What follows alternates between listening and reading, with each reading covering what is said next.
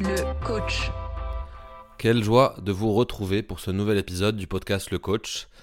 Aujourd'hui, c'est le quatrième épisode de la saison, euh, de la première saison qui s'appelle Les déclics. Ça s'appelle Les déclics parce que, comme le nom l'indique, le but de ce podcast, le but de ces épisodes courts de 10-15 minutes, c'est de vous faire avoir des déclics, des prises de conscience, des petites choses qui, l'air de rien, ont l'air petites, mais si vous les entendez, si vous les appliquez, si vous les intégrez dans votre vie, peut-être que ça peut engendrer toute une suite de petites choses qui, les unes à la suite des autres, vont engendrer, vont créer une nouvelle trajectoire, un nouveau mouvement et peut-être des nouvelles choses euh, qui vous tiennent à cœur dans votre vie. Et c'est ça vraiment mon but, c'est de vous aider à créer une vie qui vous inspire, à avoir la vie que vous avez envie d'avoir et être la personne que vous avez envie d'être depuis tout petit, la vraie, la star, le génie qui sommeille en vous.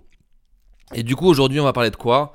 On va parler de performance, on va parler de comment performer sous pression, en, parlant plus particulièrement de comment bien se préparer, comment se préparer comme un champion, comme une championne pour une échéance, pour quelque chose qui vous tient à cœur, pour une, ça peut être un match, ça peut être une présentation, peu importe ce que c'est. L'idée c'est comment bien se préparer, comment se donner toutes les chances euh, de pouvoir gagner, de réussir et de délivrer son potentiel. Eh bien, on va commencer par la première chose qui est euh, une chose très paradoxale, mais pour se donner toutes les chances de pouvoir gagner, le paradoxe c'est, je crois qu'il faut accepter profondément à l'intérieur de nous, accepter la possibilité de pouvoir perdre. Accepter que même si je donne tout, même si je fais tous les efforts, même si je suis brillant dans l'instant présent, eh bien, il existe dans l'univers, parmi les millions et les milliards de possibilités, il existe la possibilité que je puisse ne pas réussir, que je puisse rater, que je puisse ne pas gagner. Et l'idée, c'est de comprendre qu'on a le droit de rater et que rater, ça ne veut rien dire. Et que le plus important, le vraiment le plus important, c'est de mettre son attention sur les choses qu'on contrôle. Et la seule chose qu'on contrôle, c'est de faire le max. C'est de tout donner. C'est d'être soi-même. En revanche, si vraiment on n'accepte pas cette possibilité de vous pouvoir perdre, eh bien qu'est-ce qui va se passer? Au moment où on va devoir conclure, au moment où ça va être important, au moment où il va y avoir vraiment la pression qui va être à son comble, on va se retrouver un peu paralysé, un peu tétanisé, parce qu'on n'a pas le droit de rater, on n'a pas le droit de perdre. Et ça, euh, le corps, qui a besoin d'être fluide pour, euh, pour exercer son talent, il supporte pas. Lui, ce qu'il veut, c'est de la liberté, il veut de la fluidité, il veut que le cerveau soit dans cet espace où tout est possible. Et on peut, prendre plusieurs exemples pour illustrer ça. Par exemple, si vous prenez, euh, je ne sais pas si vous avez des enfants, mais quand vous voulez qu'un un enfant apprenne quelque chose, ou même mettez-vous dans la tête de l'enfant qui veut réussir quelque chose, eh bien, il va mettre tout son cœur, toute son âme, toute son, toute son envie, tout son génie pour réussir cette chose. Et quelque part, à un moment donné, si à l'intérieur de lui, il ne s'autorise pas à pouvoir rater, eh ben, il va se tétaniser, il va se bloquer, il va avoir peur, il va commencer à bafouiller, à bégayer, à trembler. Et là, vous êtes là en tant que parent, et c'est là aussi le parent et le, coach de son enfant, vous êtes là en tant que parent et vous voulez qu'il réussisse, mais c'est pareil, si vous autorisez pas la possibilité que votre enfant puisse ne pas réussir cette chose-là tout de suite, eh bien vous lui mettez une pression monumentale. Vous vous mettez une pression monumentale. Et pareil, vous n'êtes pas en train de créer un espace de liberté où l'enfant peut s'épanouir à son rythme, créer, être libre et progresser. C'est pareil pour les enfants, c'est pareil pour les adultes. Si on prend par exemple l'exemple de L'exemple du tennis de très haut niveau, et on va prendre un des meilleurs joueurs de tous les temps. On va prendre Raphaël Nadal. Donc Raphaël Nadal, de l'extérieur, ça paraît être un gladiateur, un combattant, quelqu'un qui lâche rien, qui lâche jamais rien, qui va jusqu'au bout de l'effort. Et, vraiment, on voit que ça de lui. Mais si on creuse et qu'on lui pose un peu des questions, il en a parlé d'ailleurs dernièrement, on voit que c'est quelqu'un qui est avant tout dans le respect du match, dans le respect de l'adversaire, dans le respect de l'instant présent. Et c'est quelqu'un qui, même s'il joue contre le 200e mondial alors qu'il est numéro 1 mondial, même s'il joue contre le 200e mondial, eh bien, quand il rentre sur le cours, il accepte que ce 200e mondial puisse potentiellement le battre. Et la seule chose sur laquelle il met son attention, c'est de donner le max, de respecter son adversaire et de tout faire. Et donc du coup, ça fait que ce qu'on voit de l'extérieur, qui est cette personne qui se qui bat sur tous les points, qui lâche rien, et qu'il ne tremble jamais, même si parfois il a peur, eh bien c'est parce qu'au fond de lui, il respecte la vie, il respecte l'adversaire et il se dit que c'est possible qu'il puisse ne pas gagner et du coup ça ne le tétanise pas. Donc voilà, la première étape c'est vraiment d'accepter de pouvoir perdre pour pouvoir gagner. Et à partir de ce moment-là, on devient libre et donc du coup là on peut vraiment se préparer et vraiment bien se préparer.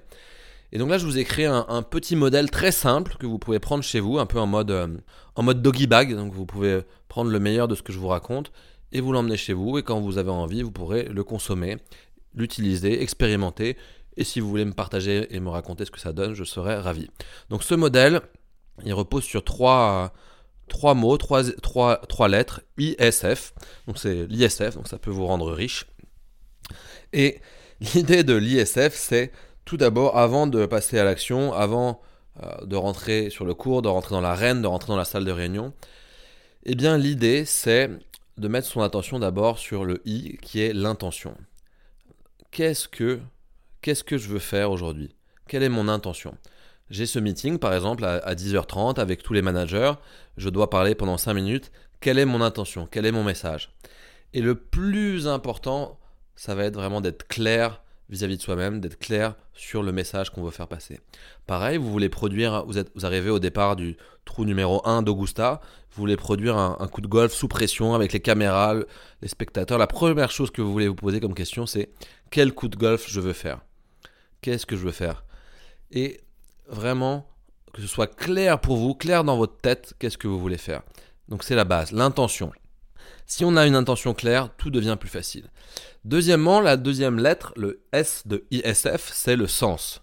C'est important, c'est primordial de savoir pourquoi on fait les choses, de donner du sens à ce qu'on veut faire, de relier ça à qui on est, à notre système de valeurs.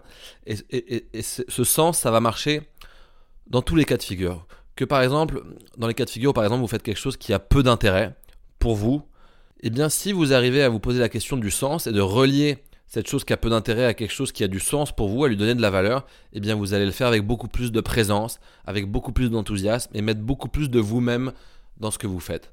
Donc ça peut être par exemple quand vous faites la vaisselle ou quand vous écrivez un email ou quand vous êtes en train de ranger votre chambre ou quand vous êtes en train de faire une réunion qui avait pour vous peu de sens. Si vous prenez un instant pour vous poser la question pourquoi en fait cette réunion peut être importante, qu'est-ce qu'elle peut me permettre de faire, d'être, et, eh bien, et que vous arriviez à relayer ça à votre mission, à des choses qui ont de l'importance pour vous, et eh bien, vous redonnez de la saveur, vous redonnez de la texture à cette cuisine, à cette popote interne que vous êtes en train de faire. Et vous allez voir que toute votre attitude, tout votre langage corporel est en train de changer. Et donc, du coup, ça ouvre, ça ouvre les possibilités et ça fait que la vie est chouette. Et ça fait que même d'un truc sur le papier qui pouvait être chiant, pardonnez-moi le mot, eh bien, il peut se passer quelque chose de magique. Vous pouvez apprendre quelque chose, vous pouvez connecter à quelque chose, vous pouvez télécharger quelque chose. Donc ça c'est vraiment la, la, deuxième lettre, le S de sens. Donc IS. Et la troisième lettre c'est le F, le F de feeling.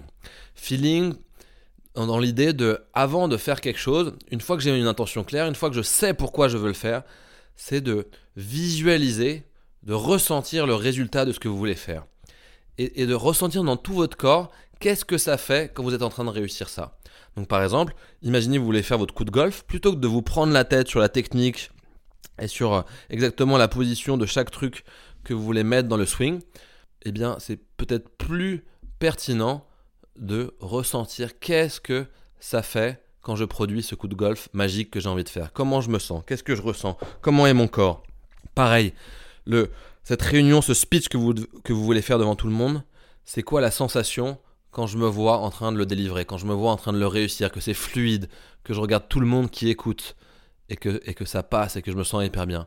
Donc vraiment, se focaliser sur le résultat plutôt que sur le comment qui peut être très anxiogène et qui va avoir tendance à remettre notre cerveau dans un état bêta très intellectuel et c'est pas dans cet état-là qu'on veut être pour performer. On veut être en alpha, on veut être connecté, on veut avoir le cerveau qui fonctionne de manière de manière pleine, de manière en intégrant tous les lobes du cerveau et vraiment le feeling, activer le corps, activer les sensations va permettre de créer la réalité future dans le présent et c'est top.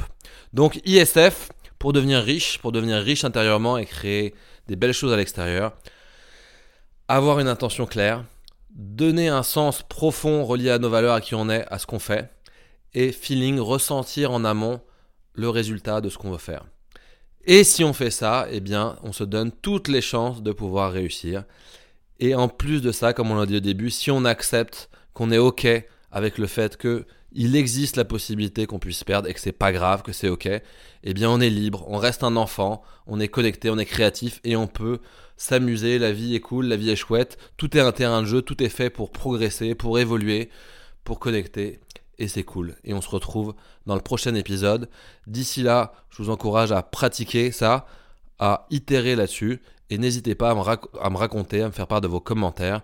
Et en attendant, on continue cette aventure ensemble et je vous remercie pour votre attention, je vous remercie pour votre écoute et à très vite.